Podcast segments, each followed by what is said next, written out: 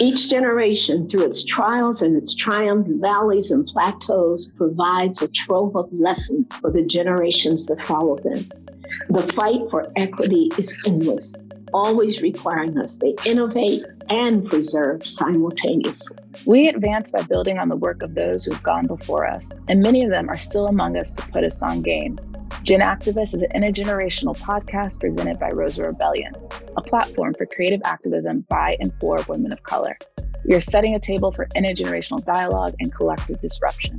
Imagine it as a historical digital archive remastered for contemporary use and permanent preservation. These are our stories told by us for us. So get hyped for your co hosts, Rosa Rebellion co founders Virginia Cumberbatch, myself, Megan Harding, and the matriarch of Virginia's maternal family and the anchor of this podcast, someone we affectionately call G Mom, Dr. Sylvia Rousseau. Gen activist, yeah, yeah, yeah, yeah, yeah. What's up, everybody? We are back with another episode of Gen Activist and Intergenerational Dialogue. We are super excited because today we're talking about a topic that is near and dear to all of our hearts education, but particularly near and dear to G Mom's heart as she has been a lifelong educator and devoted herself to the learning of our children. And so we have an educator today who is so thoughtful about equity and the ways in which teachers can model their classrooms and change the way that they are teaching so that all students can learn. So I just want to take a moment to introduce her to you. Dr. Rita Suh has been an educator in Southern California for 15 years. As an educator, she has held many roles, including classroom teacher, intervention teacher, literacy coach, educational therapist, and special projects. As an educational therapist, she helps students with learning disabilities develop strategies specific to their learning goals. She's currently an adjunct professor at CSU Long Beach in the Department of Teacher Education and Department of Advanced Studies in Education and Counseling.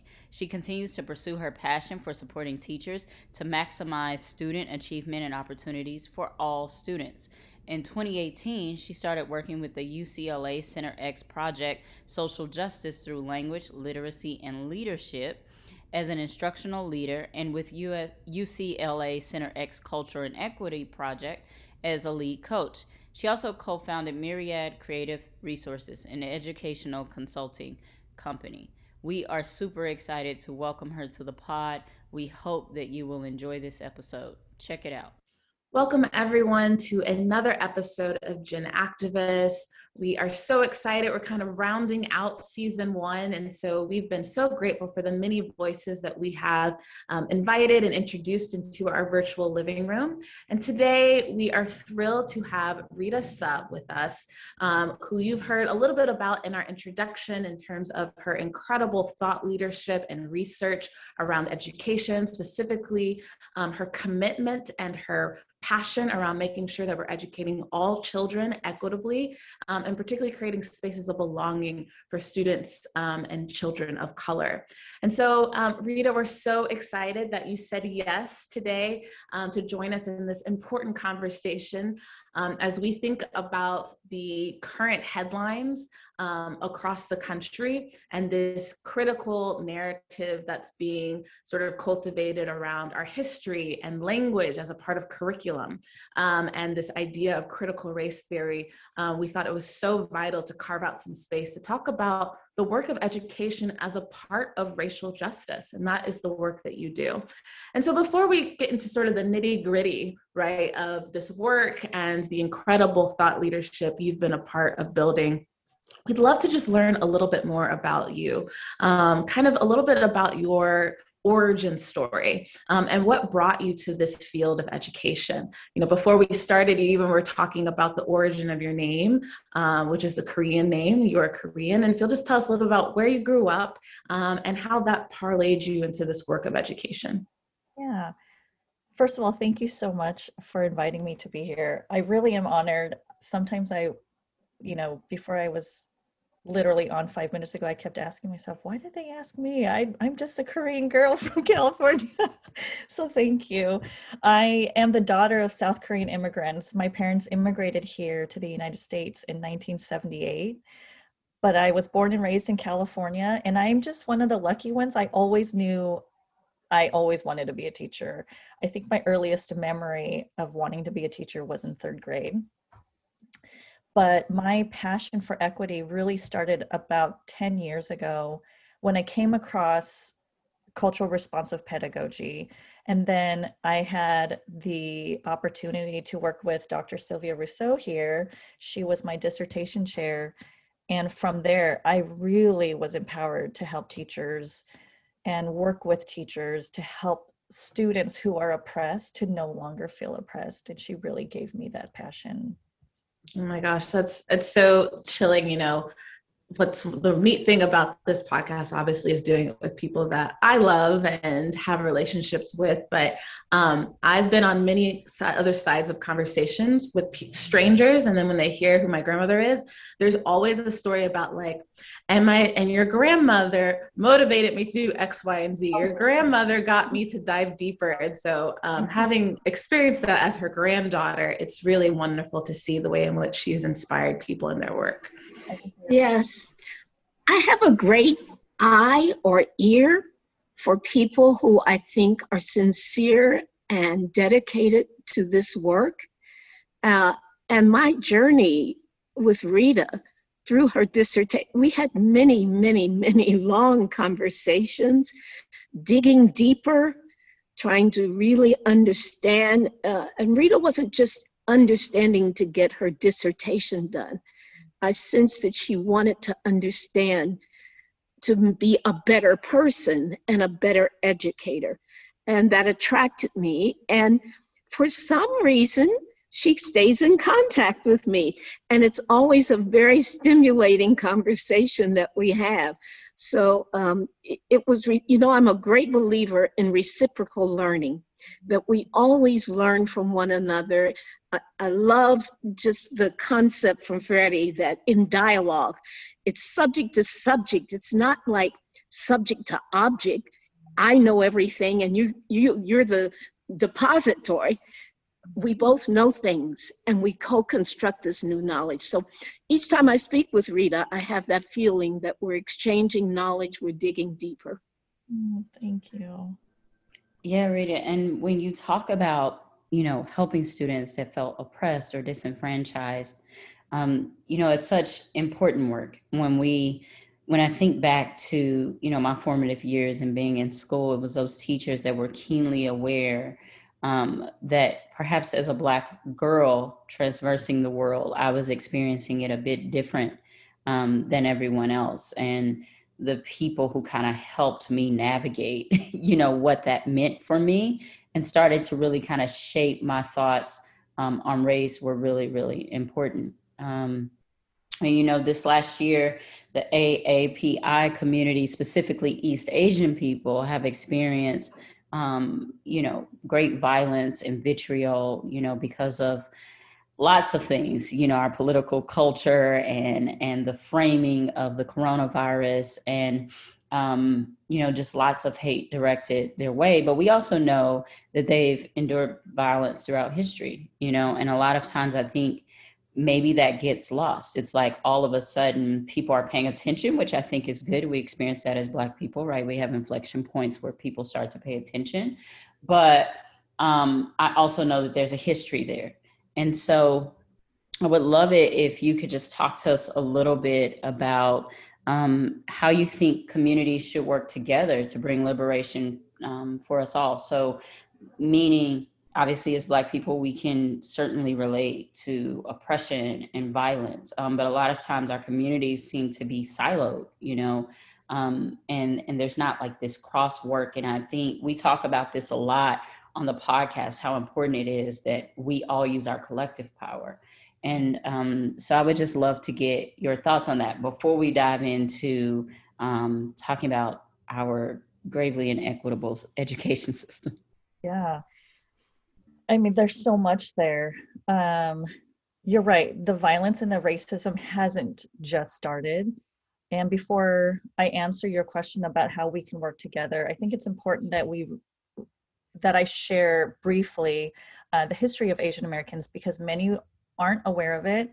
I know I wasn't aware of it until I intentionally had to go out and learn it because it's been left out of history books. Uh, I also think that it's important for us to know each other's histories because that's the first step to getting to a place where we can help each other. So, Asian Americans, and more specifically Chinese immigrants, um, starting in the 1800s, were treated so poorly. They were exploited. They were also thought as racially inferior and immoral. Um, they had to work and were paid significantly less or weren't paid at all. They were lynched. They weren't eligible for citizenship. Um, later, they were denied entry into the United States. You know, we also can't forget about the Japanese in concentration camps. And in the 1900s, Asians were were denied access to public schools, even though their tax dollars were paying to maintain public schools. Um, and when they were finally allowed to attend public schools, they were forced to attend the segregated schools with other Black students. And I, I, I um, so I think it's important that we understand that it hasn't just started. We've always been racialized. Uh, but I do think that the Black and Asian communities can come together for a larger cause. First, I really wish that we could recognize that white supremacy, and when I say white supremacy, I'm not talking about specific groups, but I'm referring to the beliefs and practices and norms that center this dominant white culture and that oppresses other groups. But I wish we could recognize that white supremacy benefits when these minoritized groups are pitted against each other. Um, for and I think a perfect example of that is this model minority myth that was created in the mid 60s you know this model minority myth says that asians are hardworking family oriented and moral and that asian american students are obedient and and high achieving. But that myth before you know i just shared that history of how poorly we were treated and then up until black americans started rising and fighting for the equality in the civil rights movement as as a response to that and to intentionally criticize and attack black americans these american journalists and politicians started coming up with this model minority myth. You know it was very intentional. And by saying things like if asians can make it then blacks should. You know if asians can make it why can't blacks? It really undermines the racism and the oppression that black americans have been dealing with. Um, the second point i want to say is that i think we need to realize that both groups have experienced discrimination and systemic racism. Um, and part of knowing each other is knowing each other's histories and experiences and narratives. But I think it's time for us to start moving away from one upping each other and saying whose histories were worse or more traumatic. And we need to gather together to move towards dismantling the system that benefits when we're when we're pitted against each other when they oppress us. Yeah so well said. Mm-hmm. so well said in a very succinct way. Uh, and i think that's a good launching point for us as we continue and begin to think about that in relation to education and how education uh, continues to perpetuate those myths the myth of white superiority, the myth of the model minority, the myth of um, of blacks who don't want to learn or to work. The myths just abound, and um, so we need to we need to um, encounter them, contradict them in ways, and do some truth telling. Uh, but education, I contend, has been a co-conspirator in those myths. And so I, I, I, think it's helpful for us to even, if we think we're at that point here in this discussion, to begin to talk about the role education has played in perpetuating that myth. There's no other institution that has an influence on children at their most formative years other than education. Mm-hmm. And at least 80% of the population, and that's a conservative guess, are part of that. And that, that influence lasts from early childhood to adulthood. So education is implicated in this in some ways. And, um, you know, I think we all can talk about it from personal experiences, but also from systemic uh, perspectives. Absolutely. You know, you know, GMOM, you, you you share this often throughout the podcast, right? The role of education, right? Um, and even Rita, you just mentioned even the role of media and our the way we tell stories, right? But this was an intentional framing, right, of um, misconstruing history and misconstruing reality to say, well, you know, we've seen this economic um, development happen in certain Asian communities. And so this this the this conversation that black and brown communities right aren't just aren't working hard enough to get themselves out of poverty right to create this mentality of hardworking and the paradox of you know this um, framing of black bodies and black lives you know from slavery in terms of being inferior or lazy um, is a part of the narratives that bleed into our education system.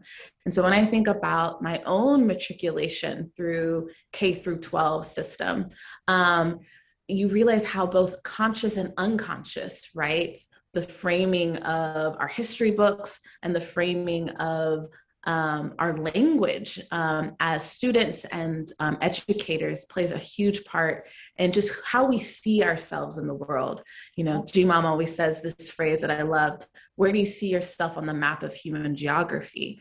And if we are starting to plant these seeds from the time kids come into kindergarten, that their place is that of low expectations of them, right? Or that there is no place for them in this world right? Um, we've already done um, their um, their maturation as children a disservice. And so I would love to kind of hear from you, you know, the role that curriculum specifically plays into this.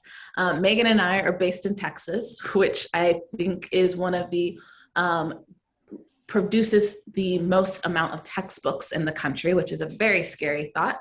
And there has been recent discourse, particularly around um, the ways in which these textbooks um, are framing history. Um, I believe a few years ago, there was even this example that the language that was used around slavery um, was as migrant workers um, right? Which creates this idea that there was agency. Um, and there was language around um, Mexican American laborers in the late 1800s as being lazy, and that's why they took siestas. And all these things are so intentional, right? And they have such large and grave consequences.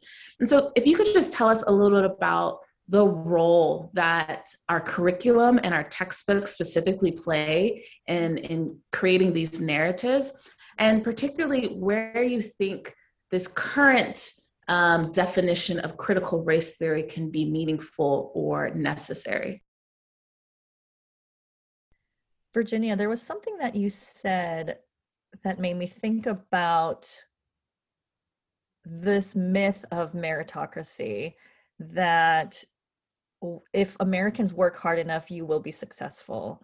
And I think that also is really really embedded in our education system because so many times we are told and we tell our students well maybe you just didn't try hard enough or you need to study harder. That that it's not as that it has nothing to do with the teacher or with the curriculum or with um, the practices and policies that are that are shutting students out. It had nothing to do with that. It's because you didn't try hard enough. And so that that myth really is perpetuated from the time that a student enters mm-hmm. school and is embedded in their entire life mm-hmm. and we just know it's not true so. yeah that that's such a pers- a wonderful place to land for a minute because it's one of those structures in our education unspoken and they're almost imperceptible. So everybody buys into it. Yeah, I didn't mm-hmm. try hard enough.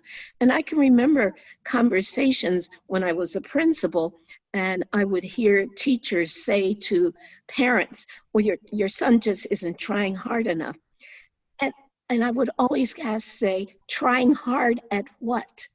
What are you mm-hmm. asking him to try hard? Read more pages, turn in more pounds of homework? What is the trying hard about? And what implications does that have for you as a teacher? So I used to tell students, they're going to come in here and they're going to be talking about you. Your mama's going to be listening. Your teacher's got her own story about you. I need you to speak for yourself. So when that teacher says you should try harder, I want you to ask the question, what do you want me to try harder at doing? And how? And I want you also to tell your teacher, put it back on the teachers. Mm-hmm. If I ask that teacher, tell you be prepared to say to that teacher, Miss So and so or Mr. So and so, if you did more of this, I would understand better. I want you to say to them, I understand better when you do this, and I can respond. Uh, so it, it, meritocracy is a part of this larger American myth mm-hmm. of uh, individualism, rugged divi- individualism. And it even works against having kids work together because learning is social. Uh, so, yeah, that's yeah, great. I I always tell, you know, in the legal field, um, always talk to lawyers who are, you know, the legal field is not always the most favorable for attorneys of color. um, there, there are a lot of barriers to entry, and then when you get there, there's a lot of barriers to matriculation, and it can be really discouraging. And I have to tell them, look, these people are not smarter than you. Um, it, you know, you really need to disabuse yourself of the myth of meritocracy. You know, there are a lot of circumstances that lead us to where we are. And I remember in law school, um, you know, really struggling with with my place at this predominantly white institution, um, surrounded by people who had grown up. Some went to boarding schools, some grew up, you know, going to extremely, you know, just good schools. Some of them, their whole family is attorneys, you know, so they've been around it their whole life and they've spoken the language and and there's a language to being an attorney. And so you know, as a person of color at this at this PWI, it was really tough. The learning curve was really tough, but it wasn't because I was any less smart. I can say that now. At the time, I didn't know that. Right. At the time, it did literally feel like, you know, perhaps I'm just less smart, but that wasn't true. There were just cultural components that were true for me and true for a lot of other students um, that weren't true for some others. And the world kind of, the world of law bent towards those students. Um, and there were very few professors that were available and understood it enough to name it. Um, but I did have some that would name it and that would really help me um, put my finger on what that thing was. But I think about the people who are currently at these institutions, whether it be higher education or K through 12, and the messages that they're getting about themselves and their intelligence because you know we have the myth of meritocracy instead of just saying no. They just come from a completely different circumstance and so and so had a connection and so little johnny ended up here right? Yeah. um and, and so i think it's important to deconstruct it. Absolutely and that language is not tied to intelligence. Mm-hmm. Mm-hmm. Yes, absolutely. I think Megan, you named something that I think is really important, um, which is um, again about the stories we tell ourselves and the stories that shape who we are. Um, and when I think about my transition from high school to college, um, I went to a very competitive high school in the sense that it was a college prep school, a private school, and as the only black girl in my grade right it was really hard for me to disconnect right performance with it being an expression of my cultural or racial identity right because if i'm always comparing myself to white students or asian students right that's the construct that is built out mm-hmm. but one of the most powerful sort of um, disruptions of that ideology was in college having finally the language and the narratives that affirmed who I was in the world. And that prism for me was as a history major, a sociology major, and being exposed to Black history and Latinx history that was never a part of my education. And that was such a springboard for affirming who I was and giving me a place in my academic experience. And so, Rita, would love to hear about you know a little bit more about your research um, and your experience and being really committed to um, sort of recalibrating curriculum um, and what role that plays in as you stated um, helping to disrupt the oppression that so many students of color experience um, in their education yeah. as uh you do rita i really want you to uh, include in it your research on language. You said something a few moments ago that language isn't intelligent. So perceptions of language and maybe some of your research that you did that we worked on together about this place of language and then also your, your own personal journey. Well, the research that I did on on language was specifically around African American language, also known as Ebonics. And it was teachers' perceptions of students who spoke African American language in, in, in the mm-hmm. classroom. And what I found was number one, the deficit view of people who spoke African American language, not just students, but people in general. And then when students spoke it in the class, how often they were overcorrected or told, you don't, you don't talk like that here. Um, and and what we know about child development is that when students are not allowed to bring who they are into the classroom, or when they feel like in order to be successful, I have to lose who I am, mm-hmm. does not create a safe learning environment. And so, you know, my research showed that teachers would say, you know, would, um, hold on, so sorry. My research would show that um, teachers number one had no knowledge though of what linguistic patterns features even the cultural um, behaviors that were connected to the language they had no idea what that was. It has never been taught to them. So you also you know i also felt like well you can't blame them because you don't know what you don't know. Mm-hmm. and I'm, I'm so glad that, that they were part of my research because it was after that they started to reach out and said is this part of the culture? Is this part of the culture? And they wouldn't you know they would really try to connect with their students in a different way once they were aware of what language was and and um, i'm so I'm, i was just so thankful for them. Yeah. Uh, uh, the point i think we uh, uh, people do not know this uh, and i'm so glad you're teaching teachers now but they do not know there are a couple of things people don't know. They don't understand linguistics the American Linguistic Society says Ebonics is a language, period, no stop. And they don't understand that early encounters with language are part of what helps shape patterns in the brain. So when children come with this language, full of it, but it's expressed in a language that is um, marginalized or demeaned, uh, they experience this and they shut down. And much of the research shows that, particularly for Black boys, they have shut down by third grade yeah. because nothing they have to say is of value. And, and can we just imagine the long range mm. influence on their identities? That I have nothing to say that's of value, and therefore I'm nothing. So that's one part of what you're doing. And continue with other things that you're working on and working with teachers.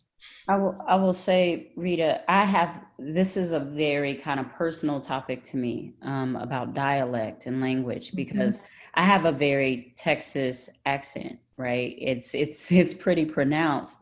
Um, I grew up in Tyler, Texas, in the country.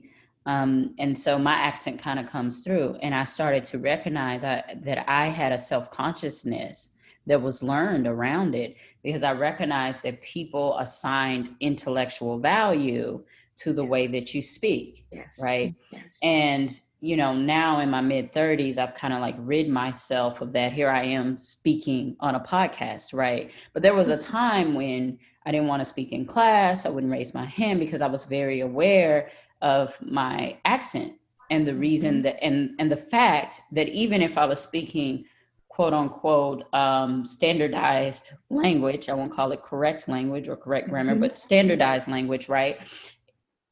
People would still assign a lower intellect to me because of my dialect, right? Mm-hmm.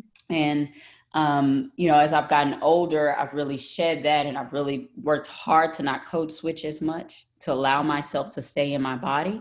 But I recognize that the psychological impact that it had on me through my formative years. What would have happened in law school and in undergrad if I had felt comfortable to speak up mm-hmm. more, if I had felt comfortable to um, let myself engaging in, in, in the dialogue more in class and to and to speak with my professors more you know it was a mm-hmm. real barrier for me there's so mm-hmm. much connected to that because because of your of of someone making you feel ashamed you intentionally stayed quiet in class and you didn't speak out teachers also misconstrue that as someone not knowing the answers or or or uh, or isn't engaged in the mm-hmm. classroom lecture right so mm-hmm. there's so much within that and again it came it comes down to language so language is so important and um so sorry to kind of skew this and ch- and change the subject but my mom we were talking about the black korean conflict and my mom was saying part of the I, she was saying part of the main reason why there is such a deep conflict is the language. That if the first generation immigrants, Korean immigrants, were able to understand and get to know other cultures and have conversations, there wouldn't be such, mm-hmm. you know, such vitriol and, mm-hmm. and hate between the two mm-hmm. Mm-hmm. cultures. Yes, it's not knowing each other, not knowing one another's history, not knowing the assets. You know, we've talked about this a lot if you see people through a deficit lens, um, you don't even want the contact. It doesn't seem worth your time. Um, and so, uh, but this language is huge in education. I really am inviting you to speak more on it. I just wanted to say about Ebonics for our audience to clarify that it is a rule based language. It's not just Black kids who make up slang I mean, they do their share of that, that's true. But that's not the issue, and that's not what we mean by language. It is rule based, based on syntax and structures coming out of West Africa and the Congo. And so when slaves came here, unable to uh, understand each other because they came from different parts, and certainly being thrust in settings that were Portuguese or French or English, etc in America, what they do is impose the vocabulary on the syntactical and um, structures of African languages. And so they are speaking English words, but they're speaking them. So when here are a couple of examples, like the um, the double appositive or the double negative, let's say. My mama don't want no more of that.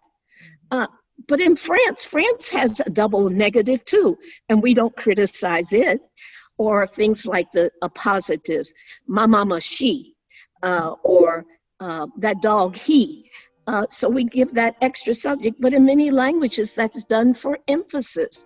Uh, but if you have this skewed deficit view, you see, you you interpret it or you promote that it is evidence of uh, Black people just can't get it right.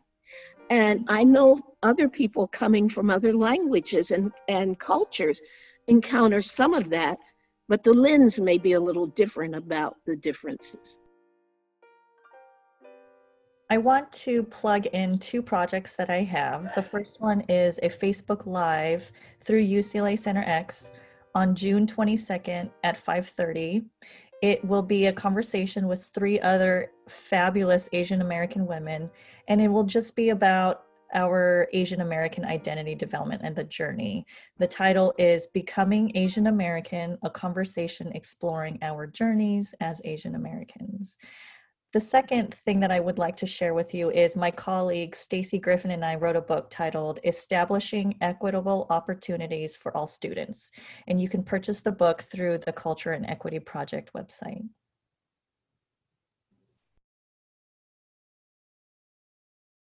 Rita, one of the things I would love to hear about your journey into making this a focal point of your research and and your own teachings is you know as megan and i have stated we grew up in texas. And so um, texas particularly in the time that we grew up um, large latinx community.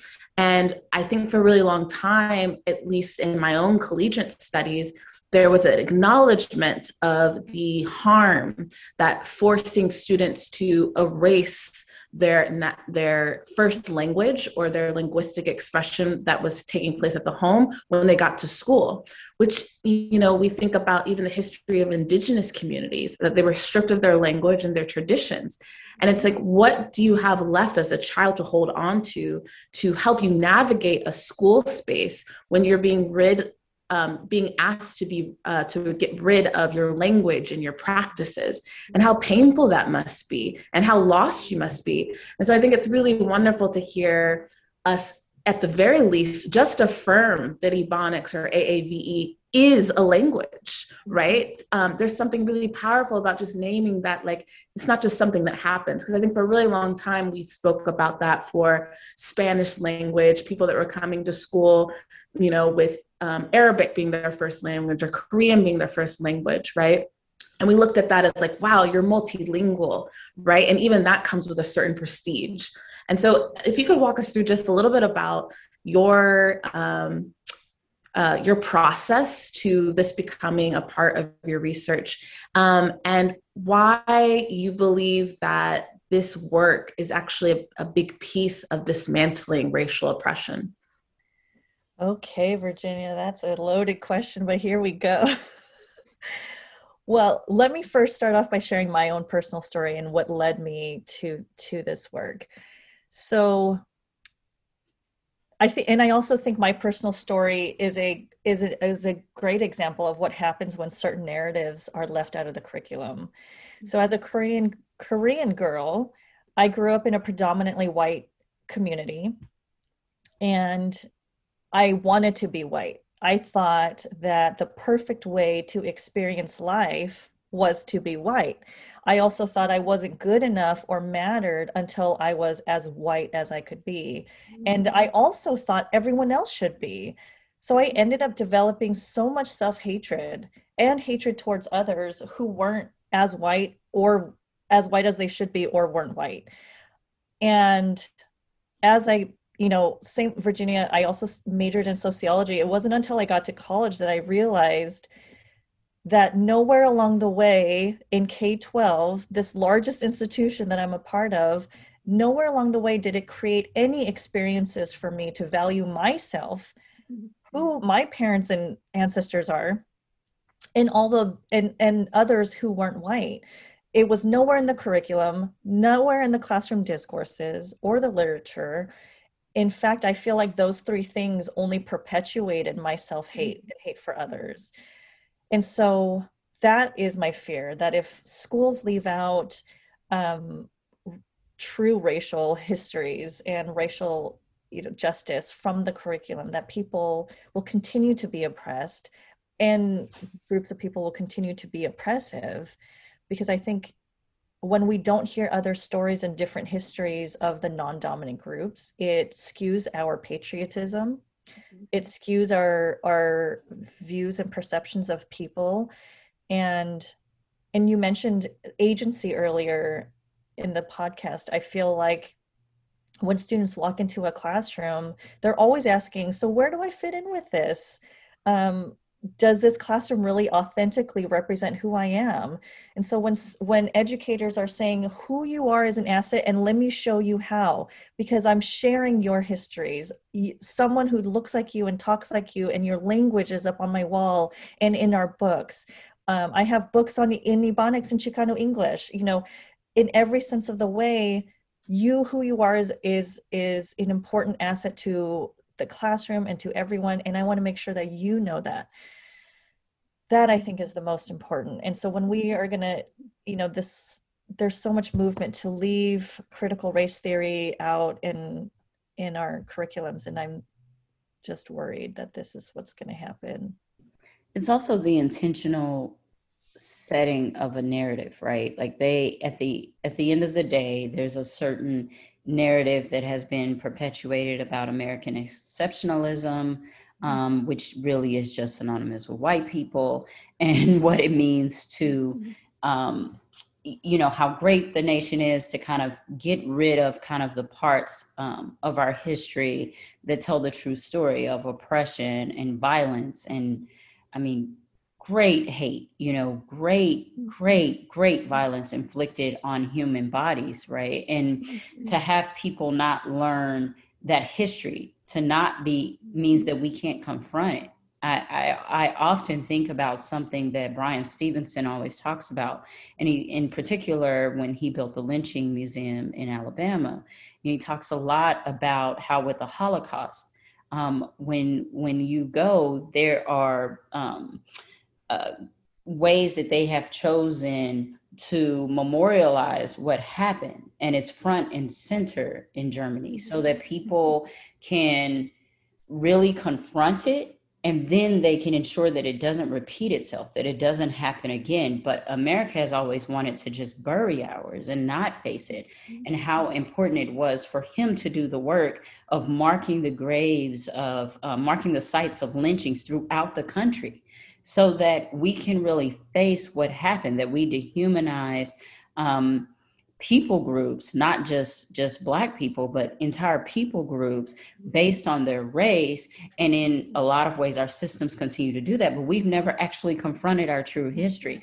And if you start to do this, um, I guess I don't I don't know what I would call it. Um, I would call it lying or myth telling. But if you start if you erasing right erasing um, in grade school, right? If you start that early, you know systems are made up. I mean, obviously systems are you know systems, but systems are constructed by people. Mm-hmm. And those people have belief systems that then get embedded into our systems that that then work against, you know, people of color in this mm-hmm. country. Mm-hmm. If you start as young as grade school, how much indoctrination has taken place by the time they get to adulthood. So then when they hear critical race theory, right, then they can absolutely be against something they know nothing about. Most of the people, if I ask them to define it, they can't. Um, you know, but the idea that people are saying critical race theory is against American values, whatever those are that are defined by white people, and that critical race theory is an affront to patriotism, people just believe it because they've been conditioned to do so from grade school. Um, and so it's it's it's dangerous and it's harmful, but it is effective um, it is effective. I, I, I think what you're speaking of here is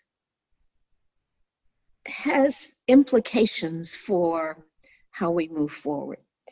There is a group that has been around, Rita, you're probably aware of them, who have been developing curriculum for schools, trying to knock on the doors and say, let us in. It's called Facing History and Ourselves uh, by the Constitutional uh, Rights Foundation.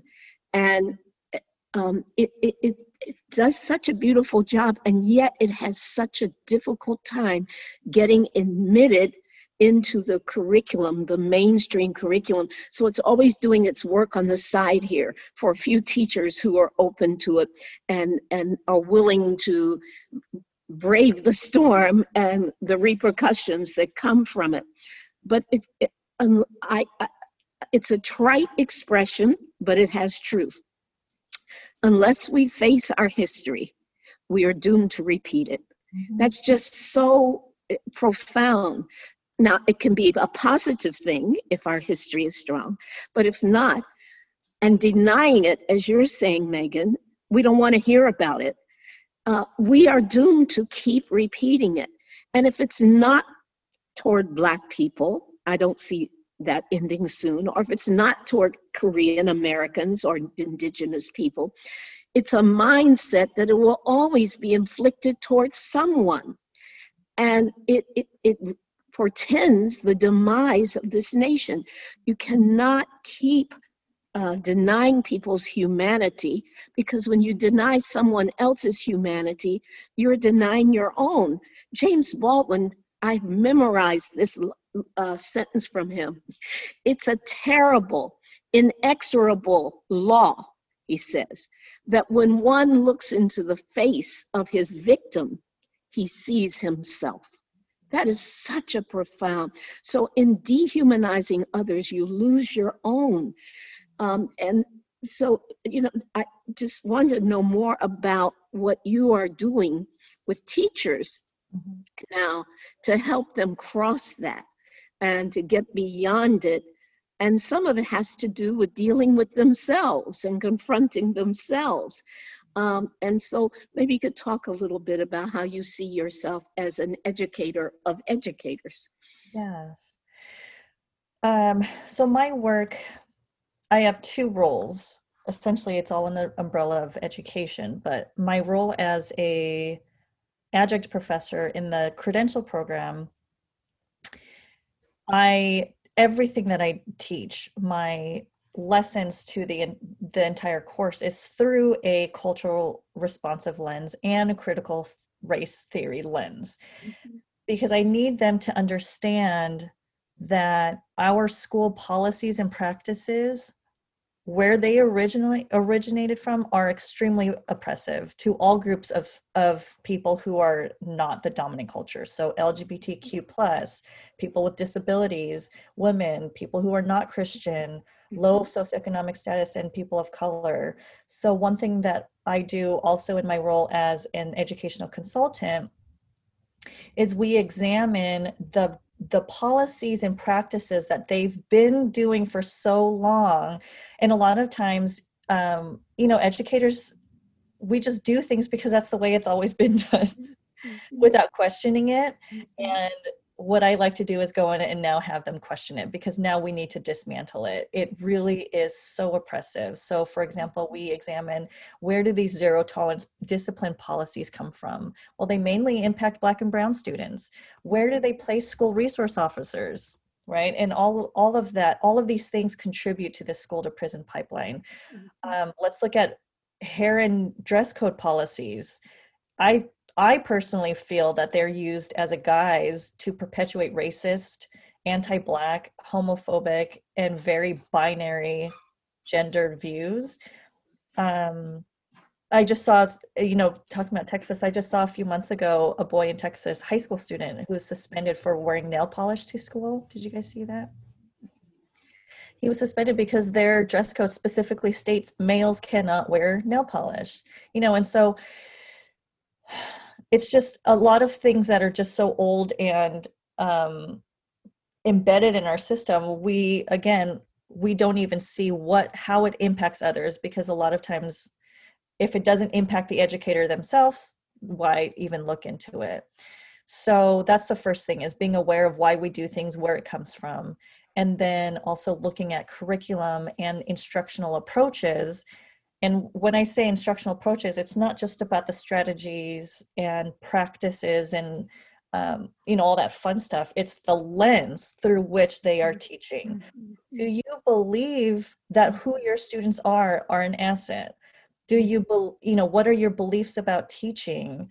Do you see your students um, language speaking of language or their cultural behaviors as something that needs to be corrected and fixed in order to be successful so it's a lot of questioning and almost I kind of feel like um, the metaphor that I would use is like a gardener. I'm just kind of digging up the soil because we got to get all that gunk out before we can really start to re-layer and and re re teach and unlearn some of the stuff that we've been doing in our entire lives.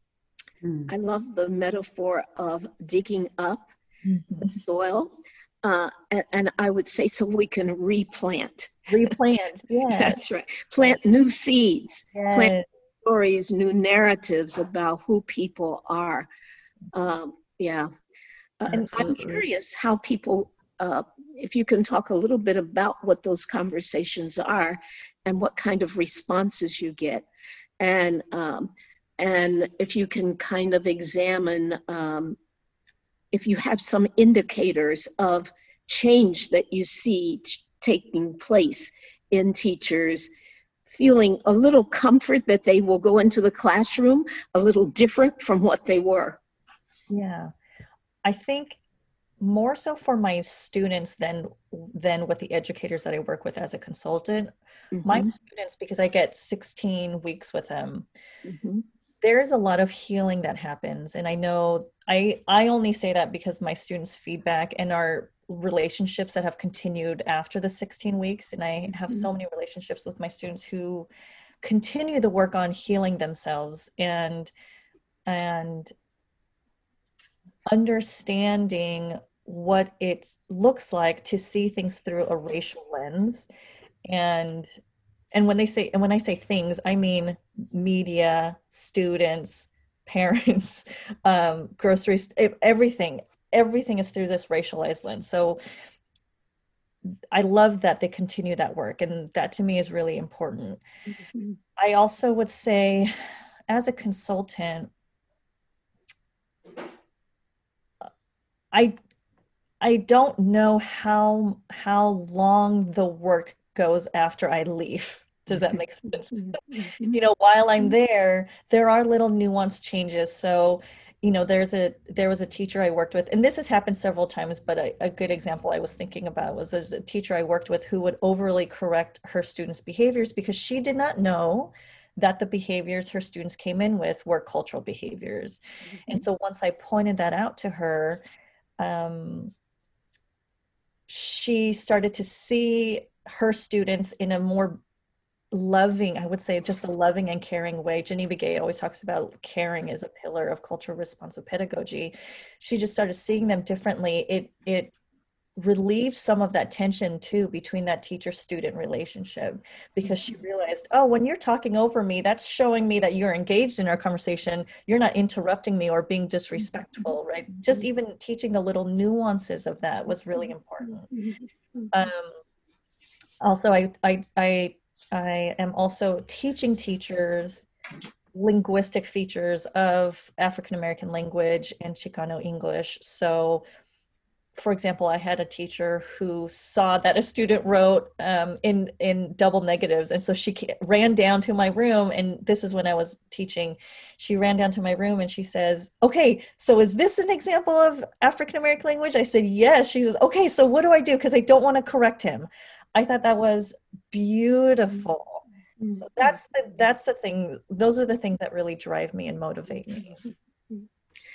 That's so beautiful. And I, I want to kind of, as we close, pull us back to that metaphor that you shared, Rita, as a, a gardener, which is, mm-hmm. you know, when I think of gardening, which um, I, I attempted and was successful for one summer as a gardener last year. We're not gonna we're not gonna attempt it this summer. I Realize it's hard work, um, but um, there's something about gardening where you have to be a caretaker right? There's an investment, there's a tilling of the soil, it's getting out all the things that aren't going to be nutritious or nurturing.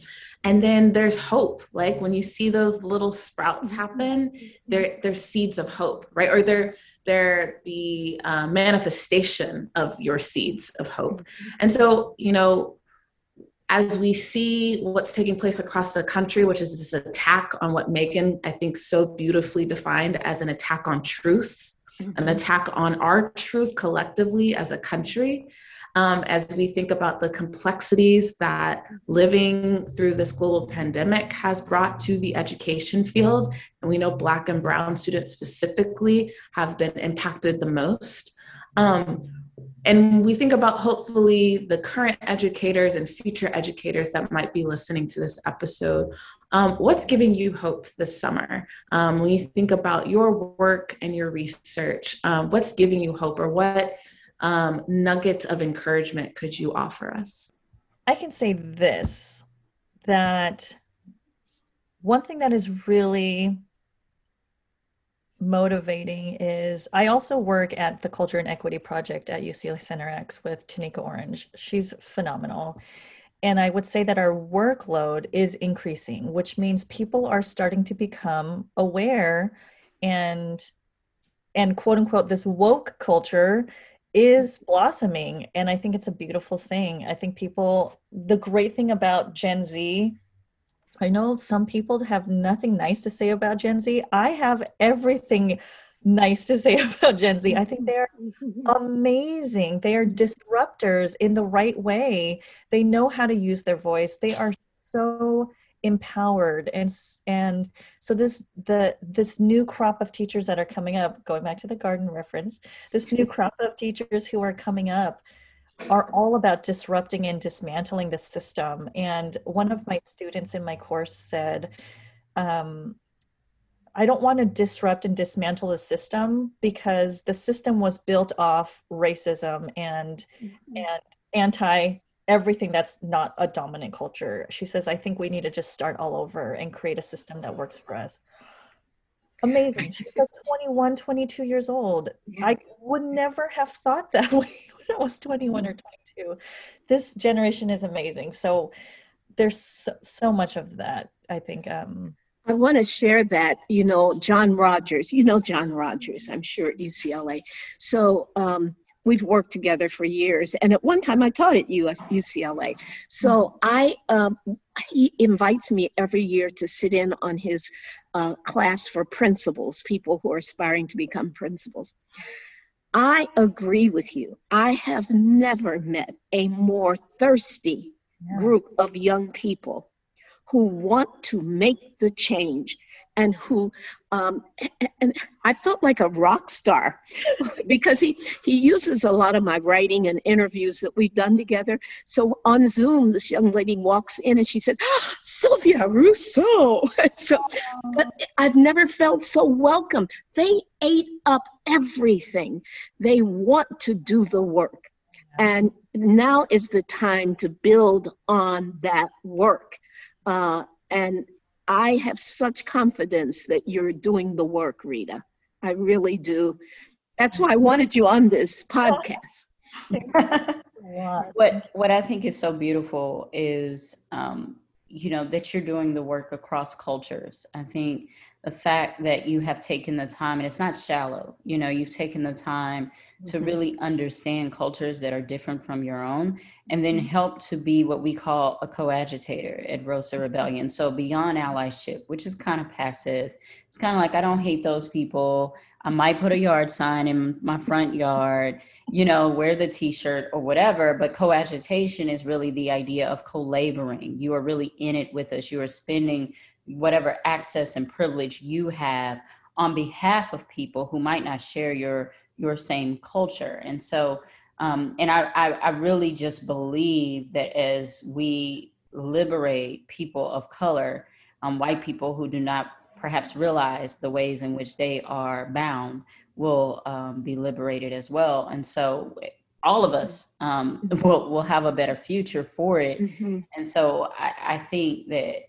you know your work is so important i think about when i was in school and you know if i had had someone who especially in grade in elementary school because in elementary school i went to a predominantly white school. And then after that I, I, went to predominantly black schools which was actually a really great experience. But um, in elementary school those times when i'm questioning myself when i'm assigning value to whiteness when i'm figuring out you know mm-hmm. who i am in the world and mm-hmm. what does it mean for my body what does it mean for my brain is my brain mm-hmm. as as sharp as these white students all of those things just someone to come in and tell my teachers to pay attention mm-hmm. Mm-hmm. right just to pay attention mm-hmm. to the ways in which your students of color um, might not be experiencing the world the same and also the mm-hmm. ways in which this system that we have set out mm-hmm. does not make room for their culture and does not affirm it. Mm-hmm. um, right? Because because our our cultures are really beautiful and have a lot of um, value but they aren't always affirmed. Yeah. Some of your research um, uh, uh, when you were dealing with uh, ebonics and language a powerful tool i'm building on what megan just said somebody come in a, a powerful tool is observation. Just to go in a classroom and observe the dynamics that are occurring sometimes teachers aren't even aware of it. The dynamic between the teacher and different students uh, of different colors and ethnic backgrounds and language, but also the dynamic that is going on among the students. How are students treating one another? How are they receiving one another? Do they see themselves as collaborators or does that white supremacy that even they're not aware of rise up in the way they treat one another? So maybe you want to say a word about that. Yeah, I actually just recently came up or created a, I guess you can say an observation sheet mm-hmm. for teachers mm-hmm. to mm-hmm. observe within them within their own classroom. So some of the components that are in it are, for example, how do my students show engagement? And so is it spontaneous mm-hmm. volunteerism or non-volunteerism? Overlap talking you know how do they show engagement? Because engagement should not always be a linear raise your hand and then i'll call on you. We also know that people who raise their hand don't are not always engaged right? Or eye, or even eye contact versus no eye contact. In the asian culture eye contact is is considered very disrespectful because then it means i'm at your level. So i will never as a student i never made eye contact with my teacher because i i knew that i was not at their level. But in the american dominant culture it's about look at me when i'm talking to you. And you know so things like that for for teachers to even understand who their students are i also have them look at who who are the students in your classroom when it comes to gender identity sexual orientation religious backgrounds um, economic status you know in every single way that we can look at children. Do they even know who comes into the room other than race? Because when we look when we talk about we have to be aware of cultural differences and norms in order to appreciate each other in the classroom. A lot of times teachers only look at their students through race but race is not culture race has nothing to do with culture right? It's our it's it's everything underneath the race right? That that makes us who we are and makes us behave and and share ideas in the way that we do. But the way that we look at assessments and demographic data is always through race. So aside from that do you know who your students are in the classroom? And then if once you do know who they are do you know anything about that culture and if you don't how are you going to find out about it? I mean we have google now so i uh, you know i did a pd um, i did a pd for a large district last year and uh, you know i was sharing these these examples and one of the teachers said well how do i find out? I said google it. Talk to someone. I mean there's so many resources now. We don't have an excuse for for ignorance. I mm-hmm. also have teachers look at once you figure out who your students are then do you have um, resources in your classroom that authentically represent who they are? Your the books that you have in your library the curriculum that you use i mean yes the curriculum that we are forced to use is is biased and it intentionally has left out a lot of histories but what do you do to add to it? So you can teach students you can teach that curriculum and then teach students to read things with a critical lens. This is what the mm-hmm. curriculum says but let me teach you why they left this out and let me show you what the this is you know? Um, do the walls include the students home language and are students allowed to share and use in their home? Language all you know there's so much embedded so i um, that's that's something that i I just created and hopefully I'm going to share out with others soon.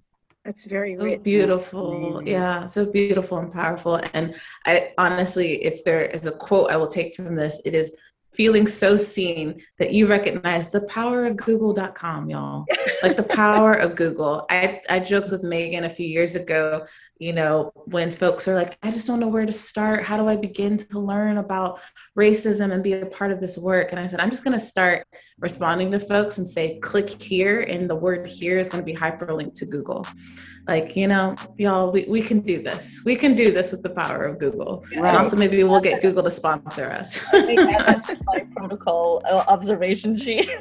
Yeah it's just like i don't i don't understand it. Also what what do you teach your students right? You teach them to go find the answer.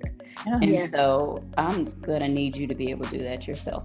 Um, but but Rita, thank you so much for gracing the pod. This was so wonderful just to talk about, um, you know, education in a in a truthful way, um, in a way um, that that you know I think is the way that a lot of us experience the education system that doesn't always get talked about. Um, and so we really appreciate you just joining us on the podcast. And also, more importantly, just the way you show up in the world and, and the way that you are a co agitator um, in this fight with us. Thank you so much. Thank you. I'm still growing and I make mistakes, but if there's anything that I can leave anybody with, it's you are not alone. And we, I hope, I hope that we, us four, um, have inspired someone to make some kind of change, no matter how big or small, to help those who have been disempowered.